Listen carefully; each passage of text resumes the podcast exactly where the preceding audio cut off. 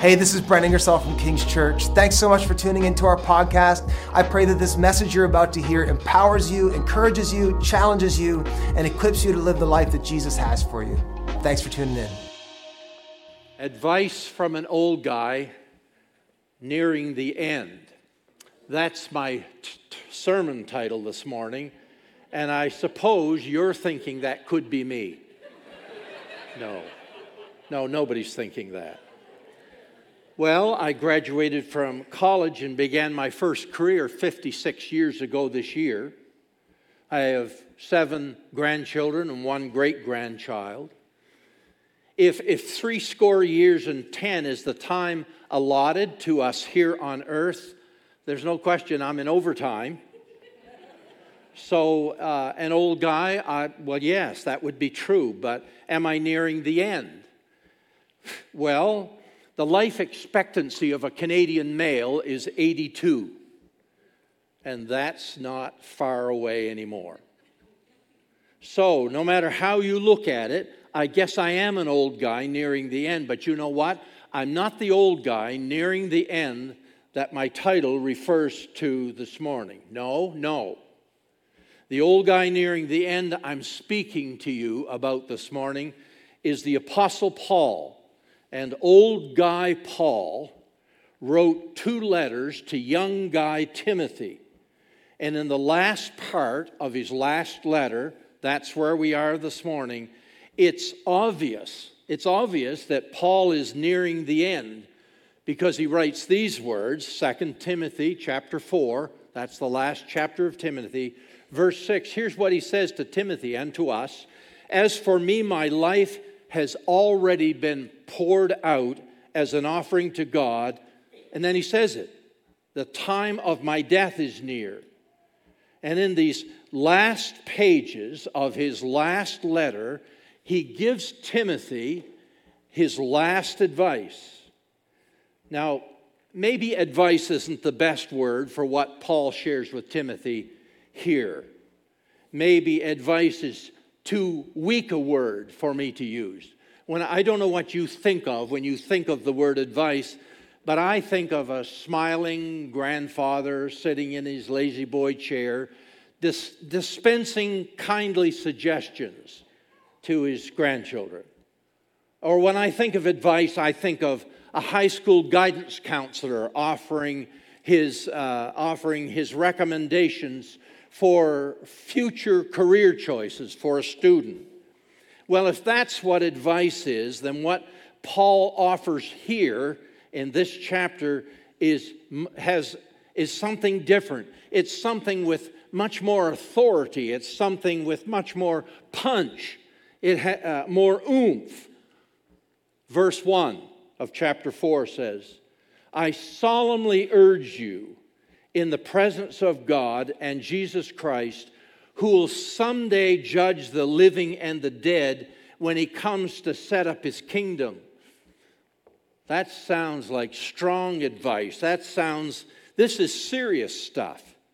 This is not Paul the Apostle saying, Can I offer you some suggestions, Timothy? That's not what he's doing here. Now, Paul's end is near. Maybe that could be better said. The end is near for Paul. These are his, these really are Paul's dying words. Now, listen to me this morning. When you're nearing the end and, and you know it, then the words that you speak, I've been there a few times with people who are speaking their last words, and they always speak vital words, they speak important words. It's not then that they talk about the weather. It's not then that they talk about the, the dismal showing of the Blue Jays as they exited the playoffs this year. No, sir, not, not dying words. So Paul is saying, So, Timothy, with God as my witness, I charge you with these words. I urge you, I challenge you, Timothy, take heed and hear my words. And that quite describes me as I stand here this morning, like Paul, I guess I am, an old guy nearing the end. So here is the charge this morning to you from two old guys nearing the end. To you, some of you, like me, are in your senior years. Others of you are in midlife, and some of you are young with a whole lifetime before you. But Paul and I have five challenges for you, five of them, and here's the first one. Number one, stand on the word. And I take you to verse 2 where Paul writes, Preach the word of God. Be prepared whether the time is favorable or not. Patiently correct, rebuke, and encourage your people with good teaching. Now, I'm guessing many of you are sitting here today thinking, Preach the word. Well, Pastor John, that would not be me. Well, maybe not in the specific sense that we usually think of the word preach, as in stand before a congregation like this or in front of a classroom teaching, but in the broader sense, Timothy is saying to every one of us that you should stand on the word. Now, Paul doesn't say it here, but of course, when he says the word, he means the words of Scripture, he means the words of Jesus, and he means Jesus himself, who is the Word. Stand on the Word. Speak the name Jesus. And over these next weeks, we're going to help you do just that.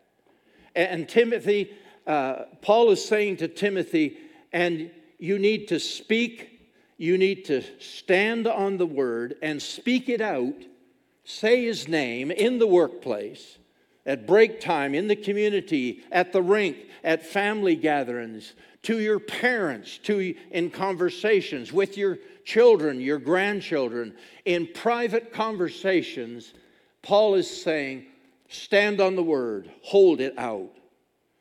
There are so many words out there today words, words, words, and more words.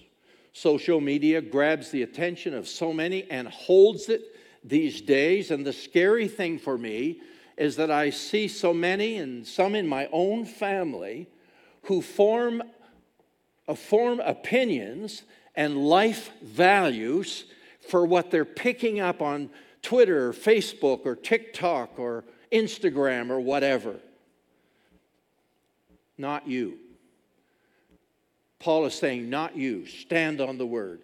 Let it be known where you stand and on what you stand, the word. Now imagine I go to the doctor for a checkup, and the doctor looks at me and says, uh, John, you're, you're, you're a magnificent physical specimen. Well, I did say imagine, okay, so. He says, John, you have the body of an Olympic athlete. You're using your imagination, aren't you? Yes. But later that day, while climbing the stairs, I'm totally out of breath, and I find out later that my arteries are so clogged that I'm just 10 timbits away from a coronary. And so I go back to the doctor and I say, Doctor, what on earth? Why did you not tell me? And the doctor says, Well, I know your, I know your body was in worse shape than Humpty Dumpty. But if I tell people stuff like that, they get offended and they won't come back. And, and I want my office to be a safe place where you feel loved and accepted. And I would say, as you would, I hope, I'd be furious and I'd say, Doctor, when it comes, when it comes to my health, you must tell me the truth. Hear me today. People need to hear the truth like never before. Verse 2 says, whether the, in his letter here, whether the time is favorable or not. The Amplified New Testament says, whether it is convenient or inconvenient, whether it be welcome or unwelcome. Eugene Peterson, in his own translation called The Message, says, proclaim the message with intensity, challenge, warn, urge your people, your loved ones people that you talk to. Billy Graham was probably the 20th century's most prominent Christian voice. And one time he said, because the truth is unpopular does not mean that it should it does not mean that it should not be proclaimed. Graham is saying, speak it out, say the word, say the name, say the name Jesus. Verse 2 says, correct, rebuke, encourage. My dad pastored 40 years in New Brunswick and Nova Scotia, and he had very little formal, very little formal training, but a whole bunch of common sense. And when I was on the front end of my ministry, just a bit over 40 years ago, he said to me, Now, John, preach some sermons that comfort, comfort the afflicted. That's the encouraging ones that the scripture here refers to. But he says, John, you also need to preach some sermons that afflict the comfortable. And those are the, the correcting, rebuking ones.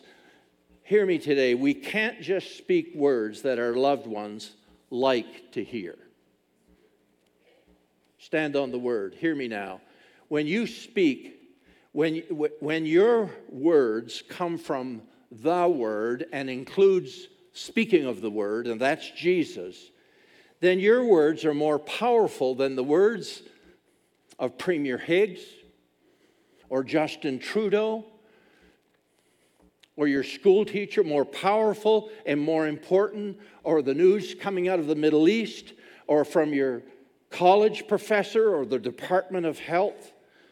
So, Paul's first challenge to us is simply this stand on the word, hold to the truth. Here's number two stay with it no matter what.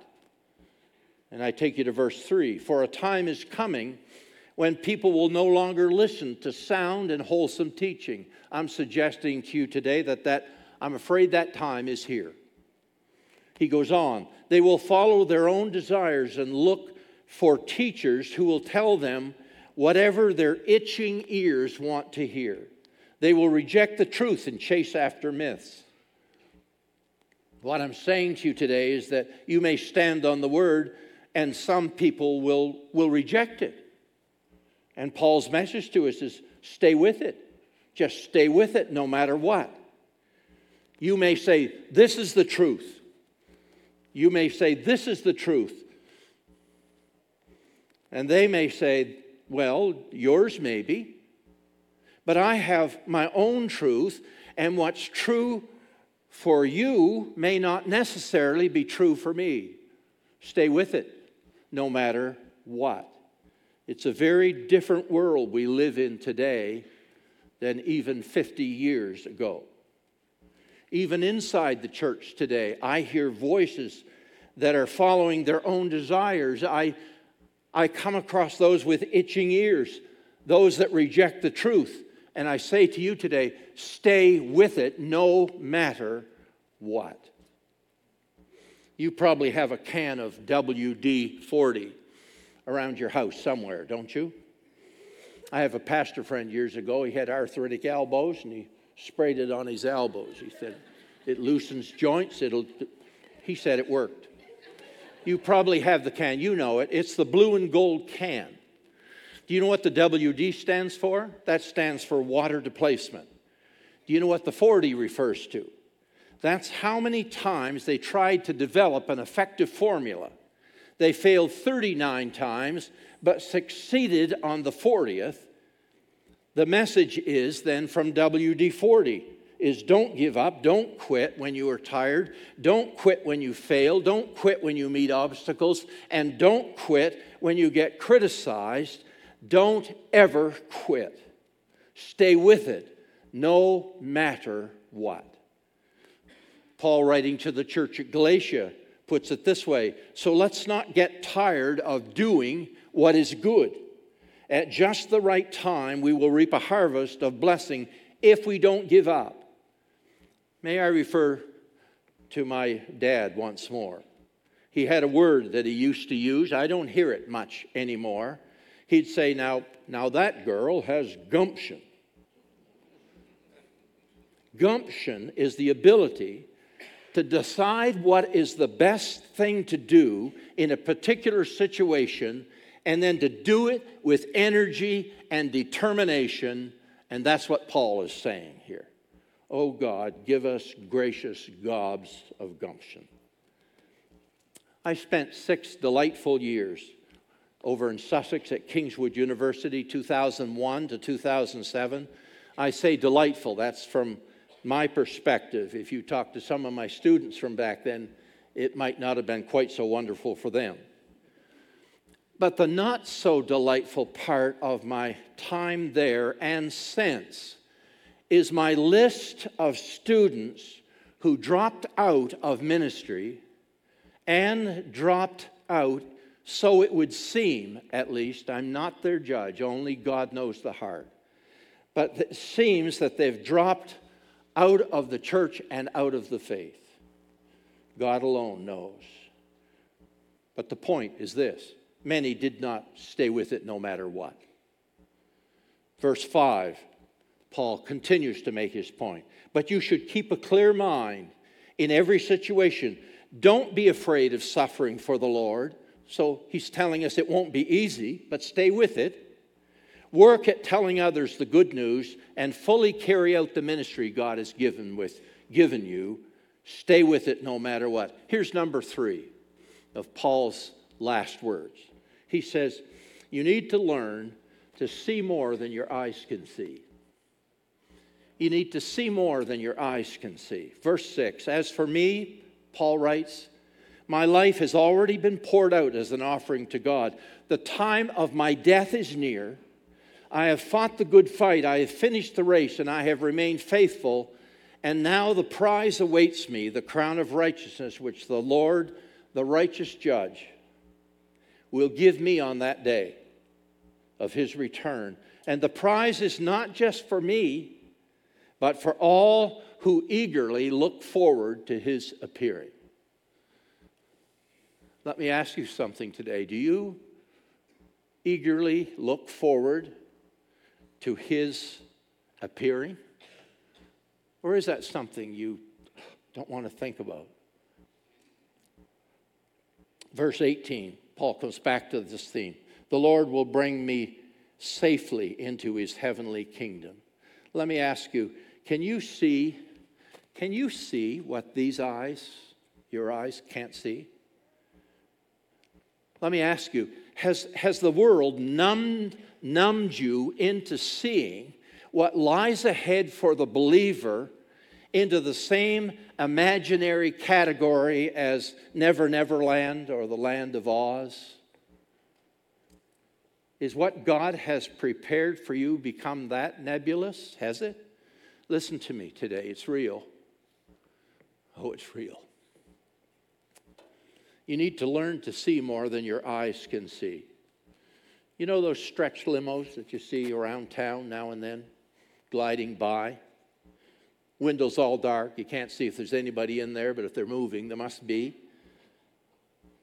And do you, do you know what I discovered? When you get up close, I saw one parked and I thought, I want to see what's in the inside. So I walked up next to the windows and put my nose right next to the windows, and I could, I could see what was on the other side. Listen to me. Paul, here, as he writes this stuff, is up close. So am I and so are some of you. And sometimes I can almost, almost see what's on the other side. Can you see it? One of the most prolific songwriters in the history of Christianity, some of you will know this name, is Fanny Crosby. She wrote over 9,000 gospel songs and hymns.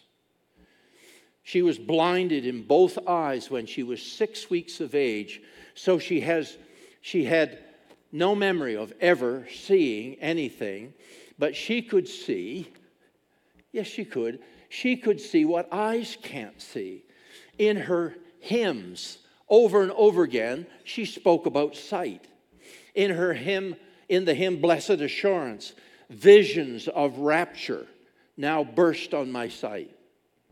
Same hymn, watching and waiting, looking above. From her hymn in the cross, near the cross, I'll watch and wait, hoping, trusting ever. And in what I believe is the grandest hymn she ever wrote, To God be the glory, she wrote, But purer and higher and greater will be our wonder, our transport, when Jesus we see. She saw. She had glimpses of what for us here today is but a hope. That magnificent land that's just beyond, just a heartbeat beyond this world. It's real. Listen to me now. If you'll stay with it no matter what, you will need those moments when you can, when now and then, when in Paul's words to the Corinthian church, here's what he wrote 2 Corinthians 4 So we don't look at the troubles we can see now, rather, we fix our gaze on things that cannot be seen. Doesn't make any sense, does it? Or does it? Fix our eyes on something that can't be seen? For the things we see now will soon be gone, but the things we cannot see will last forever. And what's he talking about? Next verse. For we know that when this earthly tent we live in is taken down, that is, when we die and leave this earthly body, we will have a house in heaven, an eternal body made for us by God Himself and not by human hands. You see it?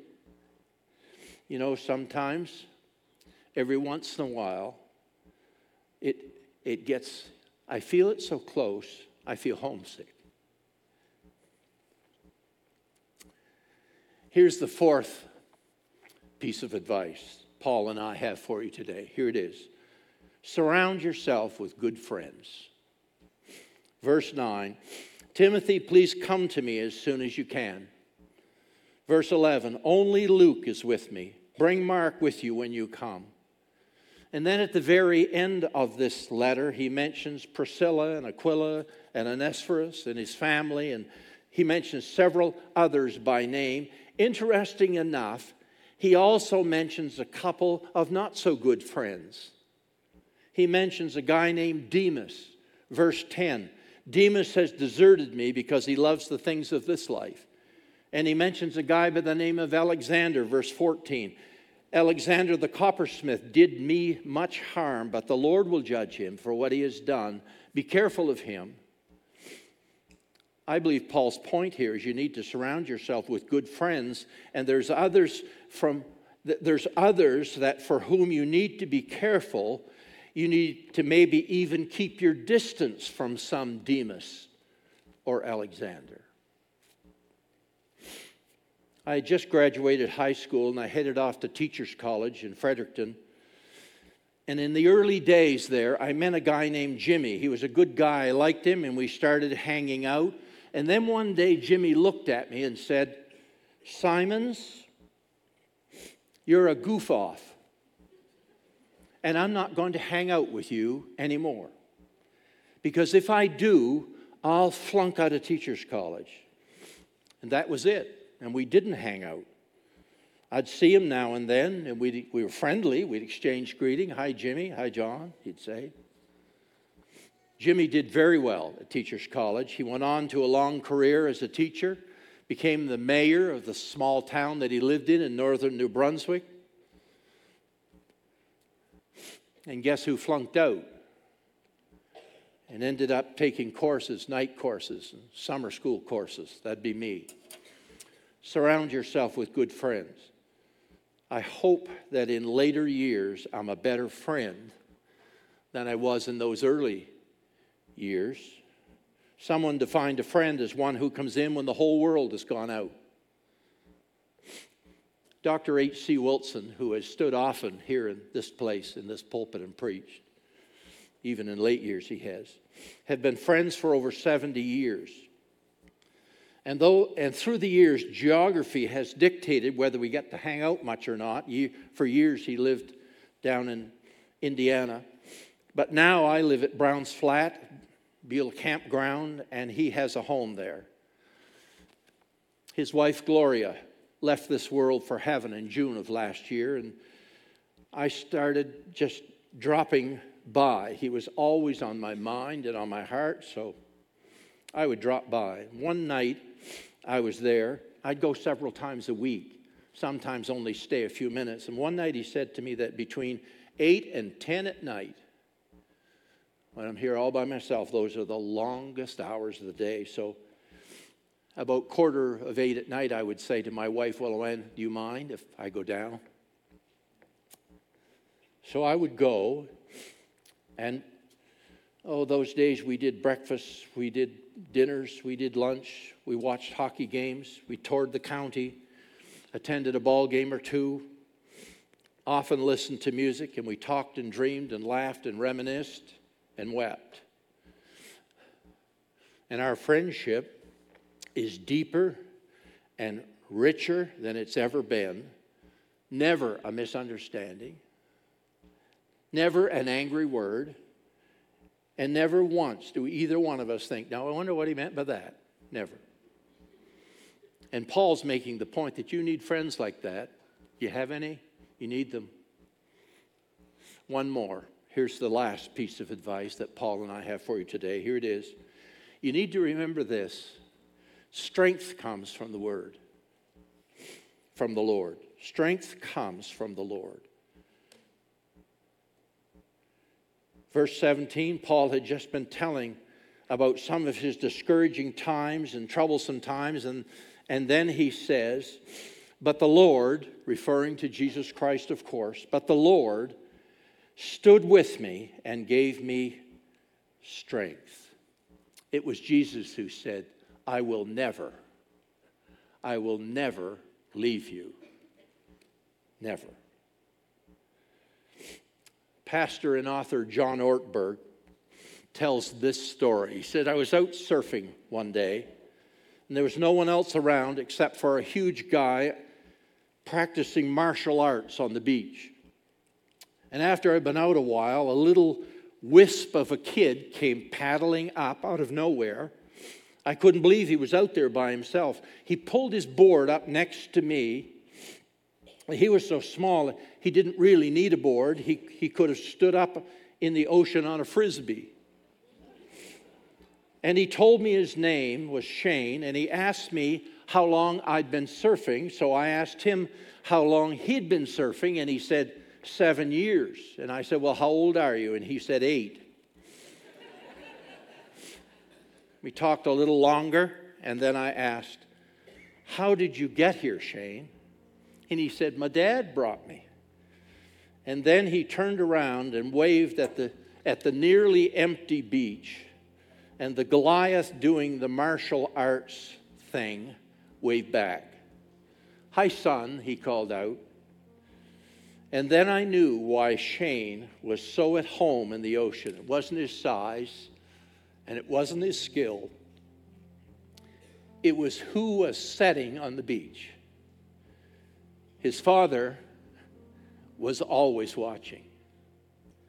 His father was very big. Shane wasn't really alone at all. Now, you listen to me this morning. Our Father is always watching. Our Father is very big, very strong, and we are never, never, never alone. So, Paul and I, here's, here's our advice stand on the word, stay with it no matter what. Learn to see more than your eyes can see. Surround yourself with good friends. And remember this your strength comes from an ever present Lord. Paul ends his, his last, very last words to Timothy are my very last words to you this morning.